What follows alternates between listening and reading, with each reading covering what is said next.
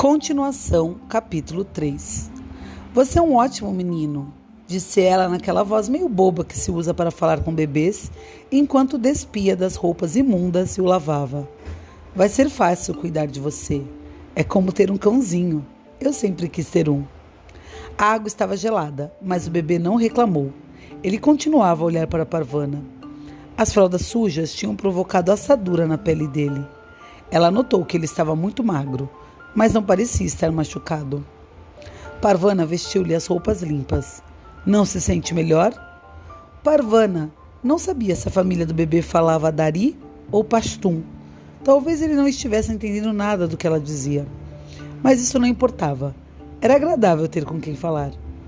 Parvana apoiou o bebê sobre algumas pedras, protegendo-o com um cobertor nas costas para acolchoá-lo. Dali, ele podia ver que ela não estava indo embora. Colocou Chauzar Camês limpo perto. Tirou as roupas imundas e pulou na água. Sim, sou menina, disse ela ao bebê, mas esse será o nosso segredo, certo? O bebê, ao parecer, respondeu que sim. Ela usou areia para esfregar a sujeira da pele e das roupas e as espalhou ao sol para que secassem. De volta à casa menos destruída, dividiu um pouco mais de pão velho com o bebê. Com a barriga cheia, ele caiu no sono.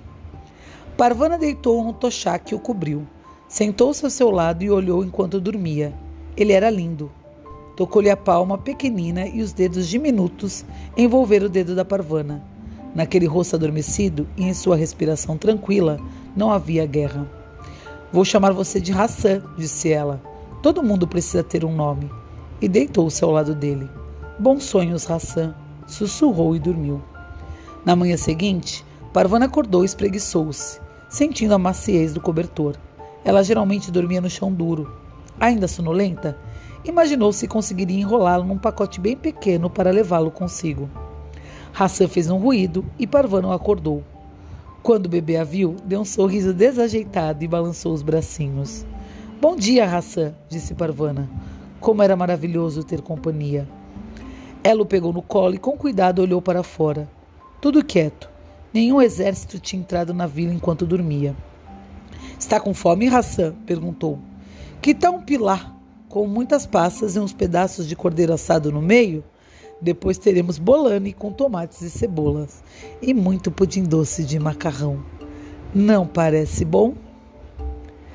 É, queridos alunos, Parvana está aqui, né? Imaginando bons alimentos, uma mesa farta.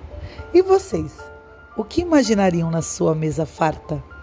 Conta para Nalu lá no Google Sala de Aula. Um beijo.